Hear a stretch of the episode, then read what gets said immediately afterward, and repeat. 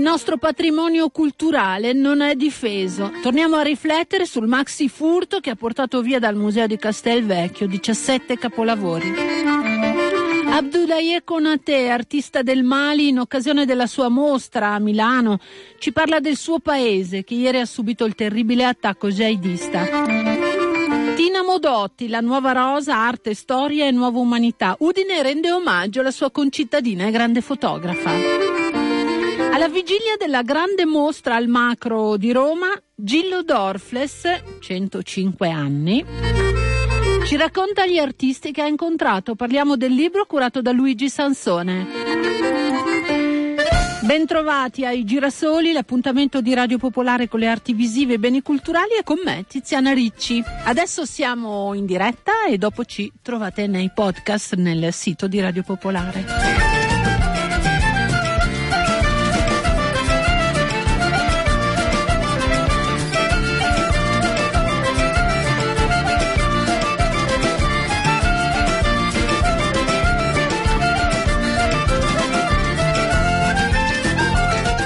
La Dama delle Lignidi di Rubens, La Sacra Famiglia con una Santa di Andrea Mantegna, un ritratto di ammiraglio veneziano della bottega di Domenico Tintoretto, La Madonna della Quaglia del meraviglioso Pisanello, il San Girolamo penitente di Jacomo Bellini. Queste sono solo alcune delle opere, veri capolavori, che sono stati sottratti eh, in questo maxi furto di opere d'arte sono, eh, prima si parlava di 17, di 15, invece pare che siano 17 opere d'arte sottratte da tre ladri al Museo Civico di eh, Castelvecchio di Verona. Eh, cosa hanno fatto? Eh, hanno disarmato la guardia giurata, hanno legato la cassiera, si sono re- recati nelle sale eh, per sottrarre queste, questi capolavori e il sistema d'allarme o non era innescato o non ha funzionato. E noi siamo qui a riflettere sull'ennesimo furto furto, questa volta gigantesco, di opere d'arte dal nostro patrimonio culturale. E ogni volta dobbiamo dire non era sufficientemente difeso, non ci sono eh, leggi e penalizzazioni adeguate, e, mh, mm, insomma è veramente scoraggiante. E adesso sentiamo eh, la riflessione, l'opinione di una storica dell'arte, studiosa che da sempre eh, si occupa di arte, di opere d'arte, di musei, nostra collaboratrice Fiorella. Minervino. Io penso che ci sia sicuramente, può essere un furto su commissione, c'è anche l'idea che possa essere per un riscatto. Comunque non è neanche partito l'allarme, quindi questo cosa significa? C'è un articolo di Montanari su Repubblica che dice delle cose abbastanza giuste, eh, come sempre, perché dice in effetti che eh, tra i 20 musei considerati importanti in Italia non c'era questo che è un museo importante con delle opere rilevantissime, importantissime. Allora, ed è stato quindi sottovalutato, quindi meno soldi, meno tutto eh, e quindi anche minor sicurezza, minori allarmi, minori tutto. E, e quindi dice in effetti il, eh, per quello che riguarda il Ministero dei Beni Culturali dovrebbe preoccuparsene, non avranno un soldo per cui non riusciranno a fare niente, però se ha un ricatto anche al governo con, sicuramente conviene mm. che, che, lo ecco. facciano se è quello. Se allora, invece... Eh, senti, tu ehm, so che insomma tenevi anche in considerazione il fatto che stanno nascendo un po' come funghi musei in Oriente, in Cina Infatti. e che quindi potrebbero essere commissionati magari non direttamente dai musei ovviamente. Certo, certo ma furti. da gente che glieli propone, eh. comunque è sempre una forma di ricatto anche quella, è vero. La cosa è che tutti questi musei nei paesi arabi, magari in, in, in luoghi più eh, meno evidenti e così anche in Cina, certo che sono alla ricerca di opere importanti perché se no non ne hanno, ora che hanno riscoperto l'importanza della, dell'arte occidentale, perché prima non era tanto considerato, io sono stata molti anni in Cina e devo dire che l'arte occidentale, sì un po' vagamente la contemporanea, però non c'era grande attenzione, volevano ricomprarsi le cose loro. Adesso stanno comprando dico loro, ma i paesi arabi, tutti stanno comprando per i musei le cose nostre. Potrebbe essere quello, in quel caso sono persone che poi fanno il ricatto al museo Nascentia, queste cose qui, credo. Si parla di 17 capolavori, lo sono che... veramente? Tu conosci questo museo? Sì, conosco questo museo che è bellissimo, è stato poi ristrutturato, rimesso a posto un 10 anni, 15 anni fa e le opere sono importantissime, basta il Mantegna, una cosa sublime, mm. ma anche Rubens, tutto, sono opere di altissima qualità, un museo davvero importante, come sempre i nostri musei però sono facile preda, insomma basta niente. Certo che c'è anche il fatto che quante persone erano per portare via? Tre. Ecco, tre persone, portare via così tante opere, non è neanche facile vendere, se fossero solo per, per vendere a, a, diverse persone, come fai a vendere 17 opere così importanti? Insomma, eh, è molto difficile, quindi per quello io pensavo, ipotizzavo appunto che può essere un, un, furto in qualche modo su commissione che vada in un solo luogo, perché mm. non lo so, non credo che ci sia più la gente come von Thyssen che si teneva il la propria stanza delle meraviglie e gli proponevano anche opere. Senti Fiorella, ma eh, non è pericoloso per un museo anche in Oriente eh, tenersi queste opere? Poi sì, prima certo, o poi ci, ci si accorge. Prima o poi verranno fuori, ma magari vengono fuori molto più, più in là. Fra dieci anni. C'è la speranza mm. che, che, che nostre, i nostri investigatori, i risultati questi giorni anche in altre cose. Eh, comunque è anche vero che questo è una distruzione di patrimonio, di beni culturali che è grave esattamente come, insomma, non esattamente, ma, ma quasi co- come tutto quello che sta avvenendo in questi giorni tra ISIS, paura, eccetera. Sono Chissà, qualcuno ipotizza che potrebbe essere anche quello per fare un ricatto al governo, chi lo sa, insomma sono tempi talmente crudeli, siamo tutti così spaventati. È certo che una città apparentemente tranquilla, con belle mostre, perché stanno facendo cose importanti.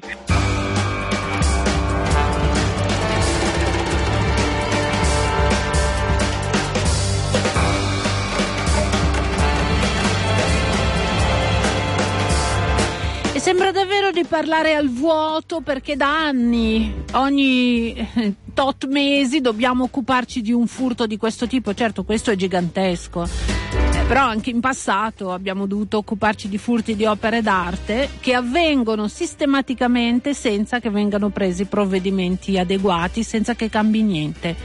Quindi è un grido d'allarme che molti lanciano e lanciano da tanto e che cade nel vuoto ahimè.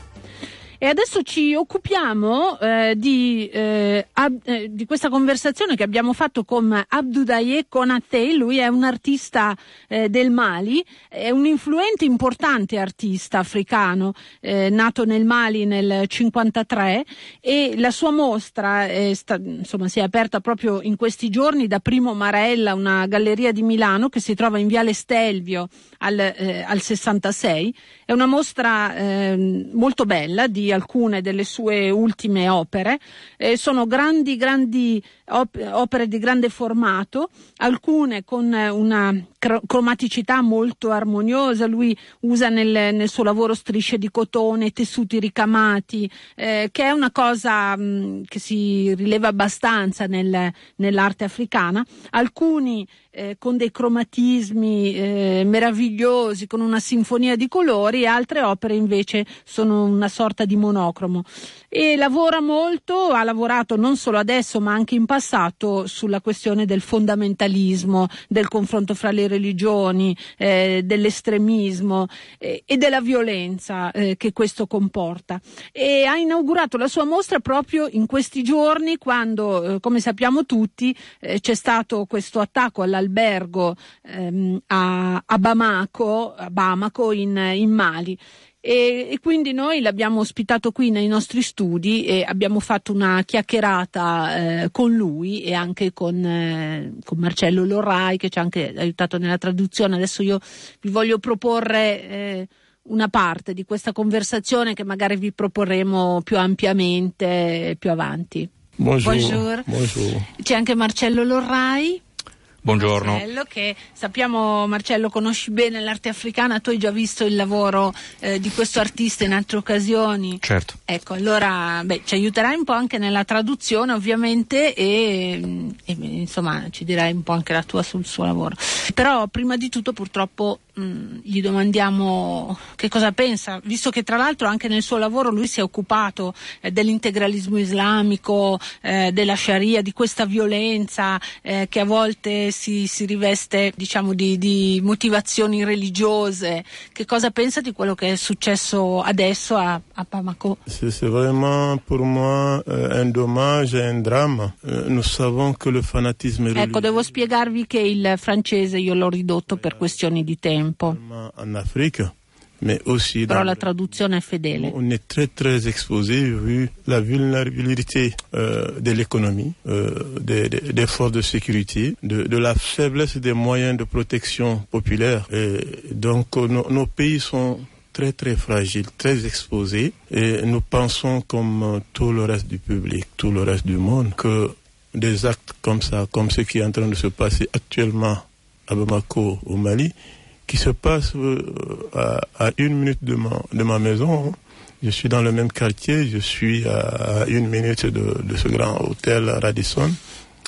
Et nous pensons que c'est très très mauvais, c'est très dangereux. Déjà, euh, nos compensations, nos condoléances euh, aux différentes vittime. Purtroppo il fanatismo eh, si sta affermando a una grande velocità in Africa e nel mondo a causa eh, di molti motivi nei nostri paesi, la eh, carenza di risorse a diversi livelli e per questo motivo i nostri paesi sono molto fragili.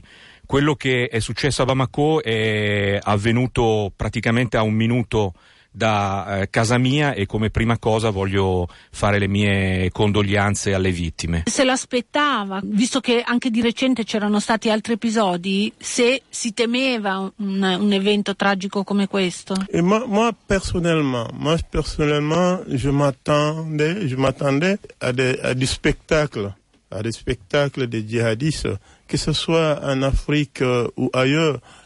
Parce que c'est déjà des choses qu'on a vues dans certains pays arabes. Personalmente in effetti mi aspettavo che i jihadisti volessero dare spettacolo, per così dire, perché è qualcosa che si è già visto nel mondo arabo ed è il loro modo di eh, tirannizzare la gente, di drammatizzare eh, le situazioni e poi c'è appunto il problema della fragilità eh, di paesi africani come il Mali che si trovano a dover eh, fronteggiare delle situazioni di questo genere. Che presa hanno questi jihadisti in Mali? Che tipo di situazione politica c'è? Come reagisce la gente? Insomma? Le Mali, le Mali est sur une position géographique très très dangereuse entre le monde arabe dit islamique et l'Afrique noire, euh, nous sommes le tampon. Donc, c'est l'espace euh, de prédilection pour véhiculer euh, une idéologie eh, estremiste de, ce genre-là. Il Mali è in una posizione geografica molto pericolosa tra il mondo arabo-islamico e l'Africa nera eh, siamo un uh, tampone e eh, per questo motivo siamo un luogo privilegiato per uh, la propagazione e l'azione eh, dei jihadisti. Noi in effetti abbiamo conosciuto molti secoli eh, di Islam, ma adesso ci sono paesi arabi che hanno molti soldi, molti petrodollari e che sono in grado di intervenire nella società, per esempio anche nel sistema eh, nella, nell'educazione, nella, nell'istruzione e che possono eh, influenzare dei giovani che sono in molti casi dei giovani con uh, pochissimi mezzi e che non hanno eh, niente da perdere. Che cosa potrebbe fare l'Europa, per esempio, questa situazione? Che cosa dovrebbe fare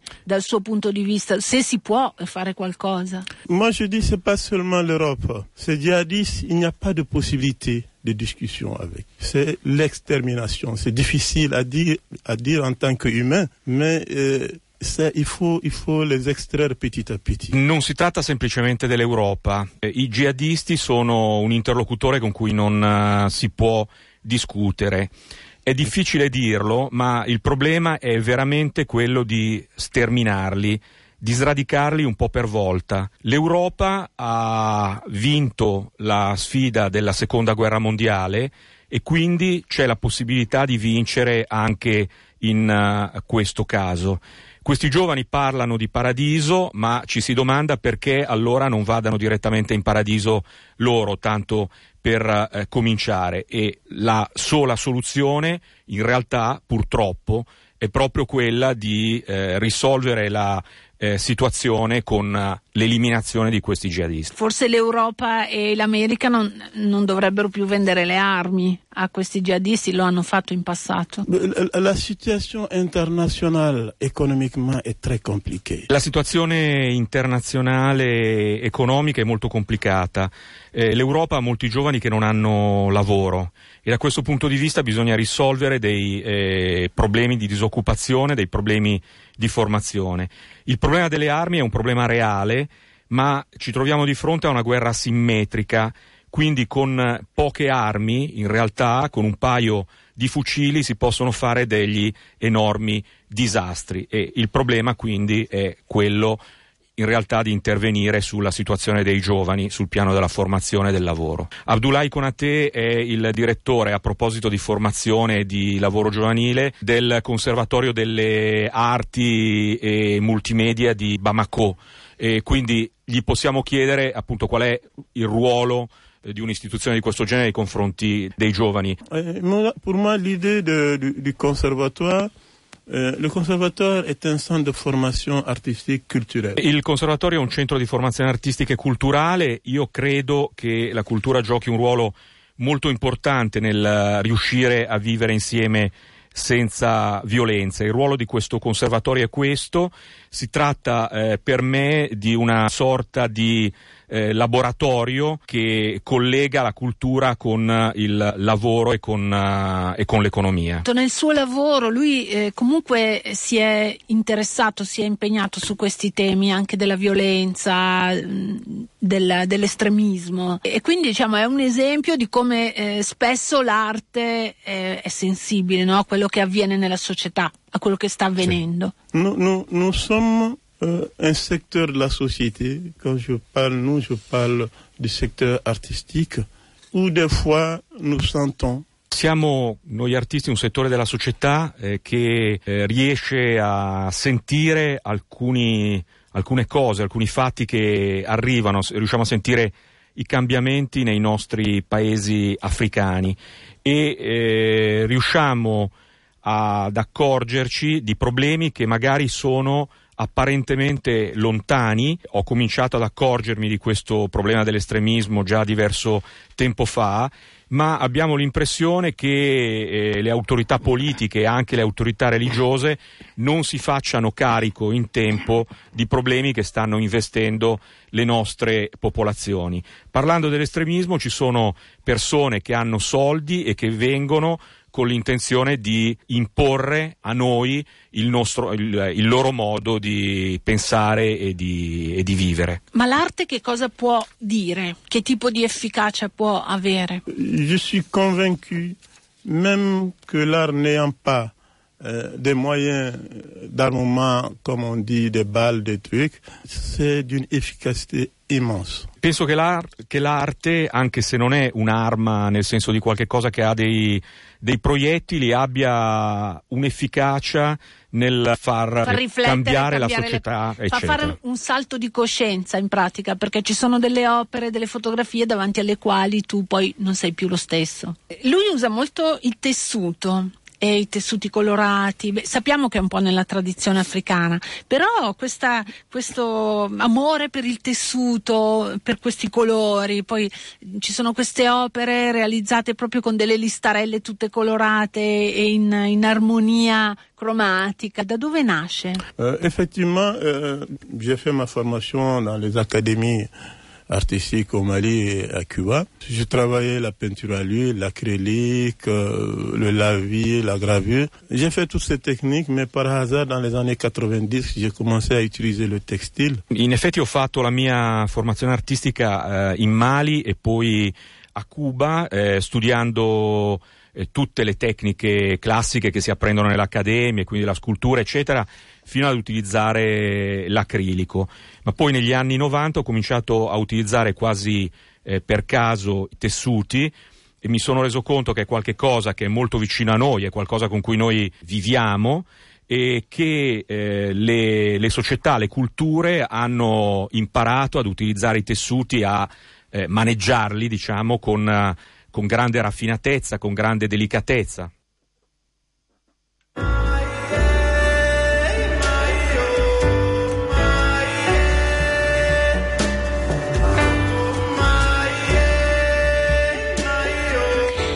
Avete ascoltato Abdoulaye Konate, questo artista africano del Mali, che tra l'altro abita proprio vicino a dove purtroppo eh, c'è stato l'attacco degli jihadisti eh, a Bamako, eh, in questo albergo.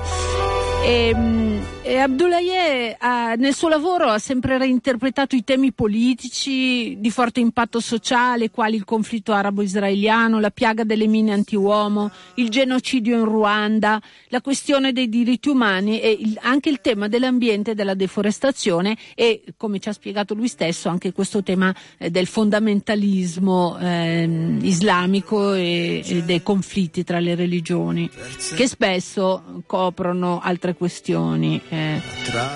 Comunque, se volete vedere la sua mostra, e secondo me vale la pena perché lui è molto bravo e le opere sono belle, eh, sono esposte da Primo Marella Gallery in Viale Stelvio al 66 a Milano.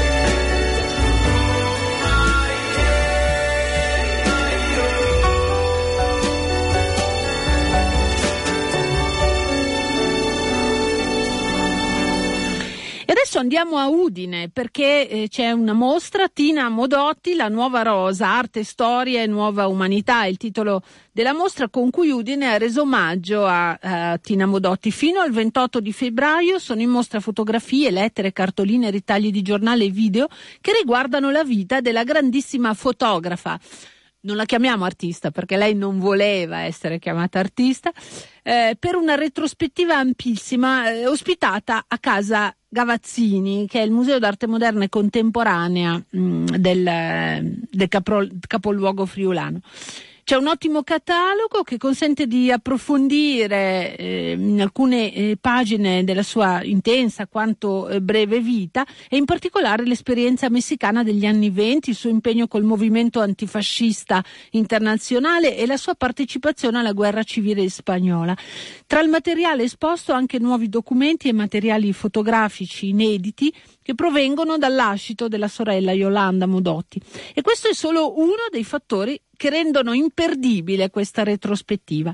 Eh, Claudio Agostoni ne parla col professor Paolo Ferrari, curatore della mostra. Sentiamo. Sì, eh, abbiamo ritrovato degli inediti che derivano da un lascito alla sorella Yolanda e che sono arrivati ad Antonio Cobalti, un docente di Trieste. Queste fotografie e questi documenti sono molto interessanti e soprattutto sono del tutto inediti. Ci sono anche alcune fotografie di Tina Modotti, oltre che su Tina, che hanno per oggetto Tina Modotti e eh, arricchiscono eh, notevolmente la conoscenza appunto di questa autrice. Secondo, nella bulimica attività di Tina Modotti, un capitolo dedicato alle scuole libere di agricoltura che tra le tante cose forse uno di quelli che si conosce meno. È un'esperienza promossa da Panduran Kankoje, un nazionalista indiano, eh, indiano che eh, è in Messico negli anni venti, è uno studioso di botanica e de, del mais in particolare che promuove delle scuole libere di agricoltura destinate ai contadini per diffondere metodi più effi- efficaci di produzione. Tina Bodotti viene invitata da Panduran Kankoje, eh, fa una serie di fotografie sulla sua attività e sulle scuole libere di agricoltura che restano nel suo baule, in un baule che poi torna in, in India e che viene riaperto soltanto nel 2011. Queste fotografie vengono quindi esposte eh, in India e poi donate in Messico e per la prima volta in Europa le mostriamo. Abbiamo recuperato anche questa documentazione, anche una ventina di foto che rappresentano un altro aspetto inedito della eh, fotografica di Tina Modotti. Eh, adesso parlare di alimentazione, eh, l'agricoltura, le, mo- le, modificazioni modificazioni genetiche eccetera, però sembra incredibile ma anche sotto questo punto di vista c'è un link che proietta Tina Modotti e i suoi interessi molto di là del periodo anagrafico in cui ha vissuto.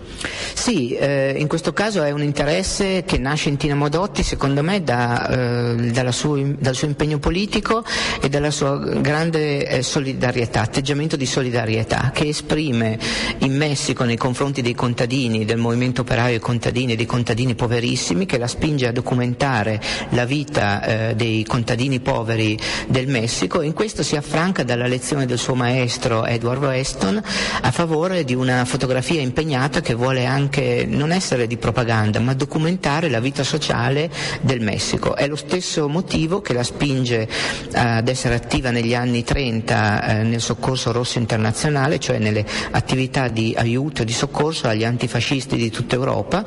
È lo stesso motivo che la spinge anche ad abbandonare l'attività fotografica perché ritiene di non poter più esprimere solta- il proprio impegno di militante, il proprio impegno politico soltanto con la fotografia, ma vuole dedicarsi a tempo pieno ad attività di solidarietà che la portano in tutta l'Europa eh, degli anni 30 e in particolar modo a essere un'attiva militante durante la guerra civile spagnola fino al 1939. Eh, dimenticata a lungo anche dopo la morte, a tal punto che per parecchi anni era difficile eh, ricordarla qua a Udine, la città da cui arriva, eh, una bella piazza non c'è ancora, dedicata a Tina Modotti. Sì, si può dire che è so- soltanto negli anni 70 che inizia una sua rivalutazione che all'inizio è molto lenta, dovuta soprattutto a un fotografo udinese, Riccardo Toffoletti, che eh, si dà da fare per raccogliere la documentazione di ogni tipo su Tina Modotti, mentre per molti decenni le amministrazioni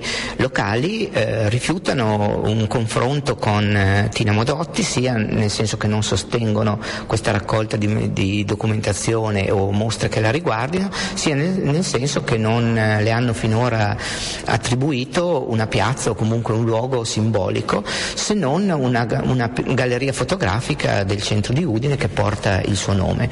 C'è stata, una, eh, questo è un capitolo di storia della cultura italiana, una grossa difficoltà a rendersi conto ed apprezzare una, un personaggio che era molto apprezzato ma anche molto odiato, odiato per sua, soprattutto per la sua militanza comunista e anche per suoi, le sue scelte di vita vita molto lontane da quelle tradizionali del Friuli cattolico e contadino.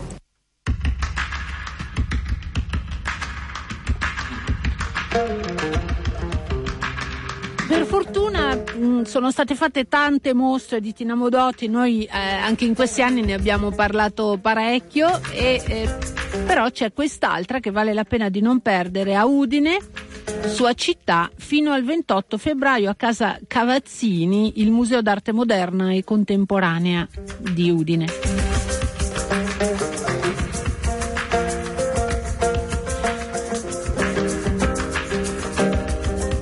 Oggi alle ore 18 a Firenze, a Frittelli Arte Contemporanea, apre la mostra Altra misura, arte, fotografia e femminismo in Italia negli anni 70. È curata da Raffaella Perna.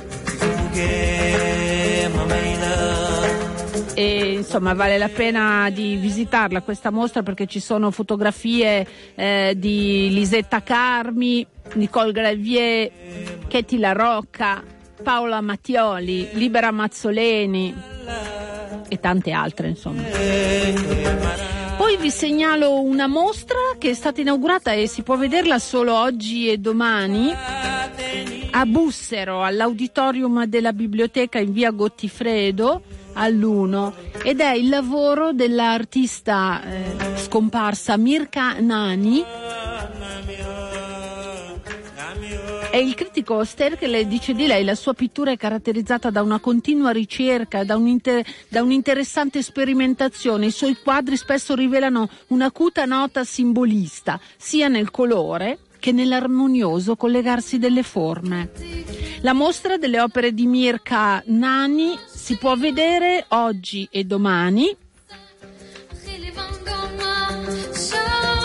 all'auditorium della biblioteca di Bussero in via Gottifredo all'1. Ancora vi segnalo, eh, questa però segnalazione è per lunedì, lunedì 23 alle 20.30, anteprima del film Calma e Gesso in viaggio con Mario Dondero. In viaggio con Mario Dondero, grandissimo fotografo, è un eh, documentario di Marco Cruciani è uno splendido documentario sull'avventura e sulla storia del grandissimo fotografo. Dove allo spazio Oberdan, proposto dalla Cineteca.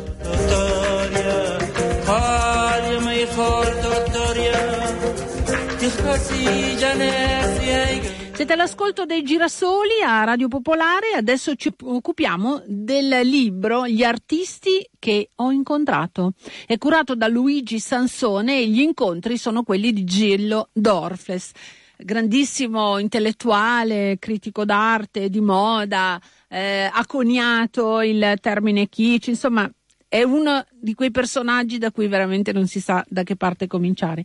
Questo libro, che è veramente un tomo gigantesco di 800 pagine, edito da Schirà, è intitolato appunto Gli artisti che ho incontrato e mh, è un'ampia raccolta di scritti che prende le mosse dal 1930, passa attraverso tutte le esperienze di Dorfles ehm, e, e anche dalla sua esperienza di Domus, dalla sua eh, appartenenza alla, alla corrente mh, l'Italia letteraria, le arti plastiche dagli anni 50 agli anni 60, insomma un po' tutta la, la vita e l'esperienza eh, di Dorfles. Sentiamo, cominciamo a sentire Luigi Sansone e poi sentiremo Gillo Dorfles. Di questo libro che raccoglie una vita di esperienze, di recensioni, di, insomma qui non si sa da che parte cominciare. Raccoglie in pratica 85 anni di critica d'arte Infatti inizia con un articolo sull'aeropittura, una mostra che Dorfles ha recensito nel 1930, ehm, mostra che si teneva presso la Galleria Pesaro qui a Milano. E, um, è un articolo importante e che um, ti fa capire anche cosa guardasse Dorfles in quel periodo. Non guardava all'arte eh, del Novecento della Margherita Sarfatti che non gli interessava, ma guardava le avanguardie, appunto il futurismo piuttosto che il cubismo, eccetera. Perciò il libro si, ap- eh, si apre proprio con questo, con questo, articolo. Ecco, è una raccolta che... Perché comprende... lei sottolinea anche che Dorfles eh, è sempre stato attento alle nuove forme espressive, no? Certo, eh, anzi, delle volte anche ha preceduto le forme espressive, è riuscito a vedere nel, nel futuro, è sempre stato un passo più avanti eh, degli altri quando tutti si occupavano di Novecento sarfatiano, Gillo si occupava di futurismo o di, o di a, astrattismo. Ecco, già negli anni 30 Gillo aveva conosciuto Lucio Fontana che esponeva alla Galleria del Milione assieme agli altri astrattisti veronesi, Ro, Reggiani, eccetera, eccetera.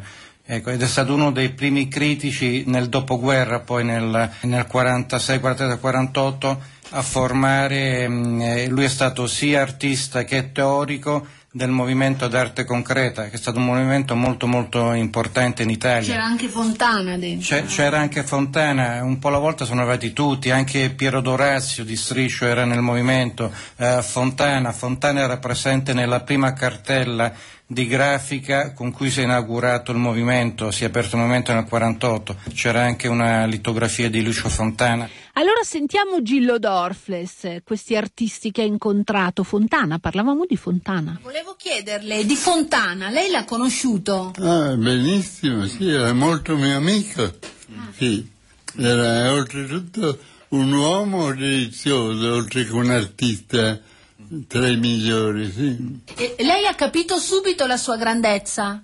Ma non ci voleva molto, però effettivamente all'inizio non era ancora considerato così importante come poi è diventato. Comunque io l'ho conosciuto quando ancora non faceva i tagli, ma faceva delle statue, che però erano molto interessanti. Ed era un uomo anche dal punto di vista umano molto carino, sì, vero? Un uomo delizioso, umanamente veramente molto notevole. Da Damaino, per esempio? Da Damaino, beh sì, certo. E, Bo- e Bonalumi? Bonalumi è stato uno di quelli che ho appoggiato di più quando ancora non era noto. Quindi per questo abbiamo avuto un rapporto molto amichevole. Miro l'ha conosciuto? Beh, Miro l'ho conosciuto eh, solo superficialmente, comunque era un uomo molto simpatico, quindi l'ho conosciuto in Spagna. Anche Ben Nicholson? Ben Nicholson è stato invece mio amico per molto tempo, era uno dei migliori pittori inglesi. Ma veniamo a questo libro. Si parte dagli anni 30 e, e, da allora qual è il periodo, guardando appunto all'inizio, che più lo ha interessato? Beh sì, credo che il periodo che mi impressionava di più è quello degli anni 20-30, cioè proprio all'inizio della grande svolta dell'arte contemporanea. Poi il periodo a metà delle varie tendenze mi ha interessato meno perché in fondo era un periodo confuso. Il periodo dell'arte concreta di cui io sono stato in parte responsabile. Nel 48, giusto? Sì, 48-58. Mi ha interessato soltanto di Strafolo, cioè in realtà non era un periodo che mi piacesse, ne facevo parte perché mi pareva importante eh, appoggiare un'arte non figurativa e in un certo senso mm, di origine mitteleuropea, come le grandi tendenze del Bauhaus, eccetera. Ma non è che la prediligessi. E quali sono gli artisti che ha amato di più in quel periodo? Beh, io non ho amato nessun artista perché ero egoista e sono tuttora egoista. Poi lei ha lavorato anche a Domus con Gio Ponti. Ho lavorato a lungo a Pon, eh, con eh, Gio, di, sono stato anche vice direttore di Domus per un certo periodo e devo dire che in quegli anni praticamente Domus era diventata eh, una delle pagine più importanti per parlare dell'arte contemporanea. Com'è stato lavorare con Gio Ponti? Beh, Gio era una persona in un certo senso deliziosa come rapporto umano e quindi siccome mi lasciava eh, la libertà completa sulle scelte e quindi è stato un periodo positivo senz'altro. Lei ha avuto un grande interesse per l'architettura? Sì, certo anzi l'interesse era più per l'architettura che per le altre arti. Perché? Perché, perché mi piaceva di più. In un certo senso l'architettura, l'architettura aveva trovato una sua precisa linea molto più dell'arte che oscillava tra varie tendenze. E io quindi mi sono occupato molto di, di architettura anche dal punto di vista didattico perché ho insegnato alla facoltà di Firenze di architettura e anche, a, anche all'estero, per esempio eh, in Messico, e quindi per me l'architettura dal punto di vista didattico era la più importante. Cosa ha amato dell'architettura? Beh, i soliti grandi nomi, a cominciare da Miss van der Rohe e a finire con Miss van der Rohe. Cosa le piaceva di Miss Van der Rohe? Beh, tutto quello che ha fatto è stato geniale, naturalmente. Volevo che mi parlasse di qualche artista. Io... Ah, gli artisti non posso parlare perché, perché eh, susciterei la, la gelosia degli altri. Quindi... Però io nel libro ho visto le sue recensioni, sì. per esempio di Picasso. Lei, la prima volta che ha visto i lavori di Picasso, cosa ha pensato? Ma Picasso non ha avuto nessun rapporto con Picasso, l'ho, l'ho conosciuto ma molto superficialmente. No, no, ma io mi riferivo al suo lavoro. Quando ha visto il lavoro di Picasso. È stato uno dei grandi del nostro tempo, insomma. Il merito di Picasso si è sviluppato tutto il cubismo e dopo il cubismo le varie forme di attrazione. Per esempio anche di Malevich, che adesso ci sono le mostre di Malevich, ce n'è una a Bergamo e ce n'è una a Basilea. Lei cosa pensa di Malevich? Beh, è stato uno dei grandi attrattisti in Russia. Quando sono stato a Leningrado ho visto delle cose di Marievich che erano molto impressionanti. Eh, volevo capire eh, la sua concezione della critica d'arte. Ma eh, la critica è sempre stata in parte positiva e in parte negativa. Ora naturalmente negli ultimi vent'anni si è sviluppata molto di più data la presenza della stampa, della televisione, eccetera. Quindi la critica dovrebbe essere importante. Dovrebbe, ma Dovrebbe. riesce realtà- ad essere autentica o no?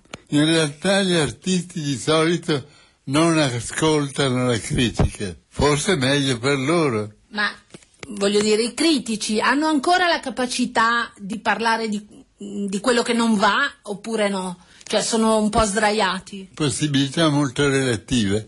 Di solito non capiscono mai quello che succede de- intorno a loro. Quindi direi che la critica è più importante per il passato che per il presente. Quando ha visto il lavoro di Marina Abramovic, della body art, lei che impressione ha avuto?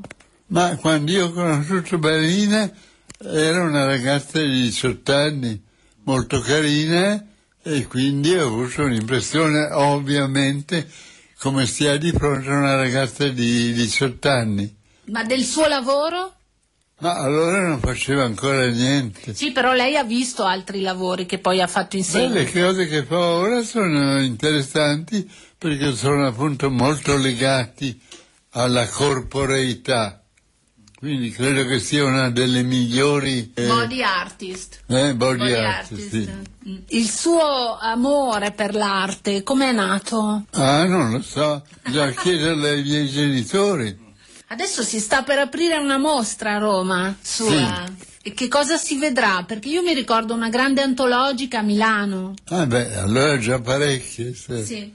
E a Roma invece cosa vedremo? Beh, vedremo un po' di passato e soprattutto del presente, perché quello che mi interessa di più è quello che ho fatto negli ultimi tempi. Vorrei chiedergli anche del, del costume, della moda, del kitsch.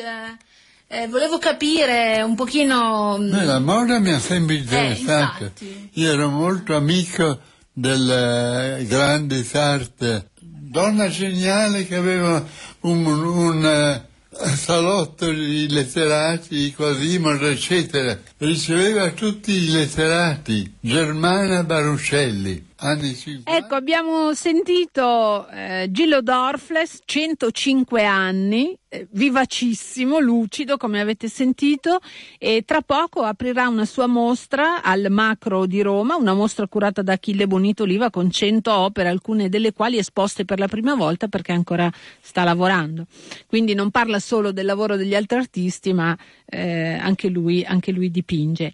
E, è difficile intervistare Gillo Dorfles perché, come avete sentito, quando gli si chiede di qualche artista, si spera in qualche aneddoto, eccetera, insomma, non è così facile. Però eh, trovate eh, riflessioni più ampie e molto interessanti, uno spe- un gran- una gran parte di storia dell'arte nel suo libro Gli artisti che ho incontrato, curato da Luigi Sansone ed edito eh, da Schirà. Un libro che, se amate l'arte, vi consiglio di, eh, di leggere, di non perdere. Il Girasoli termina qui, io vi do appuntamento a sabato prossimo, spero con notizie un po' più belle di quelle con cui abbiamo dovuto aprire quest'oggi i Girasoli, cioè con i furti, il furto terribile di opere d'arte e anche con questa intervista all'artista del Mali che bravissimo, però abbiamo dovuto parlare purtroppo del fondavi- fondamentalismo islamico. Va bene, eh, ci risentiamo sabato prossimo, sempre alle 11 e mezza, ciao a tutti e buone mostre.